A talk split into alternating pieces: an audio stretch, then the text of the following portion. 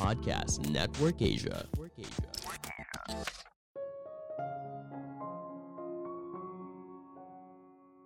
Sebuah konflik bisa diselesaikan apabila kamu berhenti berpikir kita versus mereka.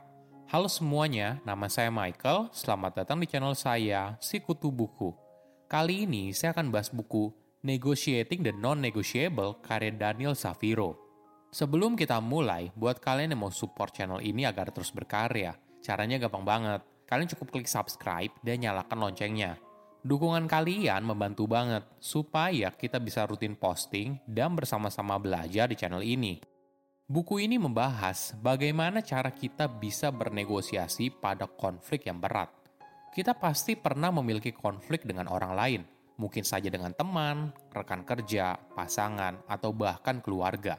Di momen itu, kita seakan tidak bisa mencapai kata sepakat dan pertengkaran atas masalah yang sama diulang terus-menerus.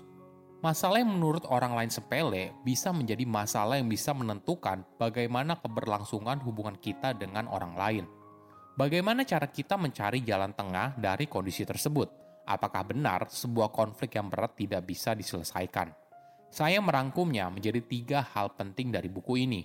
Pertama, identitas membuat masalah menjadi rumit. Dunia kita boleh dibilang semakin terbagi menjadi kelompok-kelompok tertentu dengan kemajuan teknologi, kita menjadi mudah untuk terhubung dengan orang lain. Kita mungkin saja tergabung dalam berbagai kelompok, misalnya hobi, pekerjaan, hingga afiliasi politik tertentu. Lama-kelamaan, kelompok itu menjadi bagian dari identitas yang tidak terpisahkan. Kita merasakan adanya hubungan yang kuat dengan kelompok tersebut. Penulis melakukan eksperimen untuk membuktikan betapa keras kepalanya manusia jika diminta untuk mengubah identitas mereka. Eksperimen ini membagi 45 peserta menjadi enam kelompok. Masing-masing kelompok kemudian diberikan serangkaian pertanyaan yang bervariasi. Mereka diminta untuk menjawab berbagai hal, mulai dari pandangan mereka soal hukuman mati, atau apa yang mereka anggap sebagai nilai terpenting dalam sebuah kelompok. Setelah berdiskusi selama 50 menit, mereka harus memilih satu dari enam kelompok yang dianggap paling mewakili mereka – dalam eksperimen itu, penulis mengatakan kalau mereka gagal, maka bumi akan dihancurkan oleh alien. Selama dua dekade, penulis telah menjalankan eksperimen ini puluhan kali dengan berbagai jenis orang di seluruh dunia. Mereka selalu gagal, kecuali hanya beberapa kali. Hal ini disebabkan para peserta begitu melekat dengan identitas mereka, sehingga menolak untuk mengadopsi yang baru demi menyelamatkan dunia. Kita pasti pernah terlibat dalam sebuah konflik namun untuk menyelesaikannya, kita perlu memahami dinamika yang kompleks. Mungkin kita percaya ada dua faktor yang berhubungan dengan konflik, yaitu rasional dan emosional. Awalnya, dua orang yang berseteru terjebak dalam konflik berada dalam sisi rasional. Sisi kepribadian ini sering kali dikenal sebagai homo economicus. Konsep ini artinya kita berusaha untuk memaksimalkan keuntungan diri sendiri tanpa merugikan orang lain – Faktor lainnya yaitu emosional. Sisi ini dikenal sebagai homo emoticus. Sama seperti rasa lapar yang mengingatkan kamu untuk makan, emosi akan mengingatkan kamu soal kebutuhan psikologis. Rasa bersalah bertujuan untuk memberitahu kalau kamu perlu memperbaiki kesalahan dan sebagainya. Sayangnya, emosi juga dapat menghambat resolusi konflik. Emosi seperti kemarahan, rasa bangga yang berlebihan, dan kebencian dapat mengakibatkan kebuntuan dalam konflik. Di luar dari sisi rasional atau emosional, ada satu sisi yang kadang terlupakan, yaitu identitas diri. Sisi kepribadian ini disebut sebagai homo identicus, yang berakar pada prinsip kalau manusia mencari makna atas kelahirannya di dunia. Ketika sebuah konflik mulai menyentuh soal identitas, inilah yang membuat konflik menjadi sangat sulit untuk dicarikan jalan tengahnya – kamu merasa terancam atas aspek yang paling mendasar tentang siapa dirimu, apa yang kamu anggap penting, dan bagaimana kamu memaknai hidup.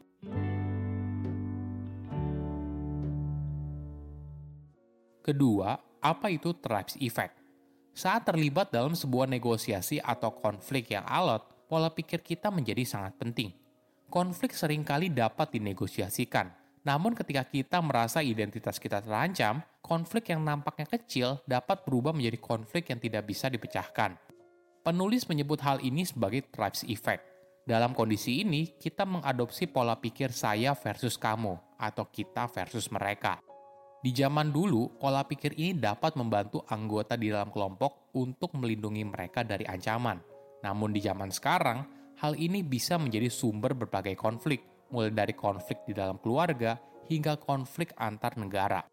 Tribes Effect akan buat kamu menjadi defensif dan menutup peluang untuk berkolaborasi. Hasilnya, jika satu atau kedua pihak dalam konflik punya pola pikir seperti ini, maka kamu tidak akan menemukan solusi apa pun kalian hanya akan membuat situasi semakin runyam. Apa tandanya kalau kamu berada dalam tribes effect? Pada dasarnya, ini merupakan pola pikir yang merasa kalau diri kamu paling benar dan orang lain pasti salah. Hasilnya, kamu tidak lagi dapat melihat kesamaan yang kalian miliki. Kamu ibaratnya mengalami amnesia relasional, di mana kamu melupakan semua hal baik tentang hubungan kalian dan hanya mengingat semua hal yang buruk. Setiap kali kita merasa identitas kita terancam, maka tribes effect akan terpicu. Inilah yang membuat perbedaan yang tampaknya kecil bisa jadi konflik yang besar. Misalnya begini, pasangan yang sering kali bertengkar masalah kecil yang dianggap sepele tapi diulang terus-menerus. Dari luar, mungkin kita anggap ini sebagai hal yang sepele. Tapi bagi pasangan tersebut, hal itu merupakan ancaman bagi kelangsungan hubungan mereka.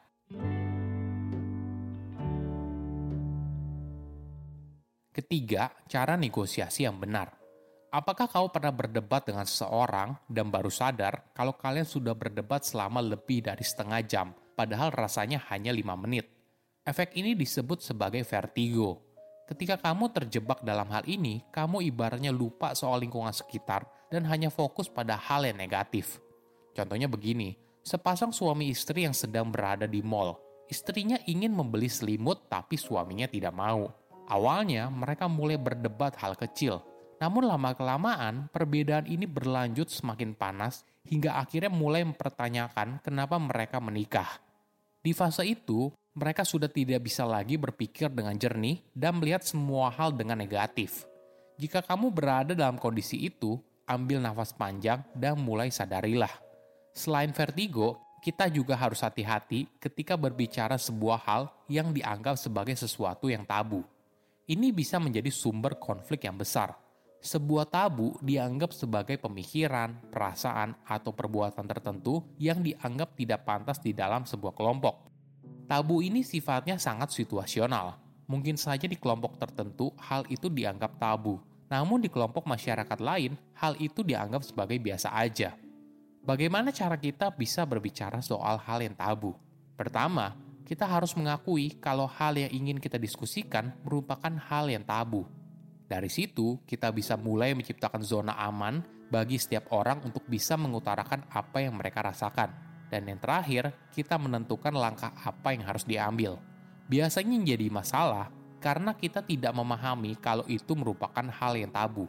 Misalnya begini, seorang pasangan baru saja menikah dan membeli rumah.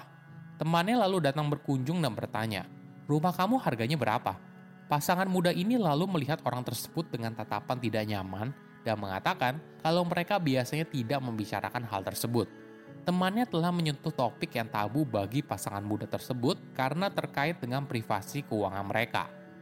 Masalah sepele bisa jadi besar apabila kita merasa kalau identitas kita terancam.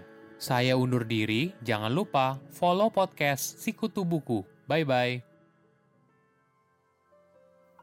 Pandangan dan opini yang disampaikan oleh kreator podcast, host, dan tamu tidak mencerminkan kebijakan resmi dan bagian dari podcast Network Asia.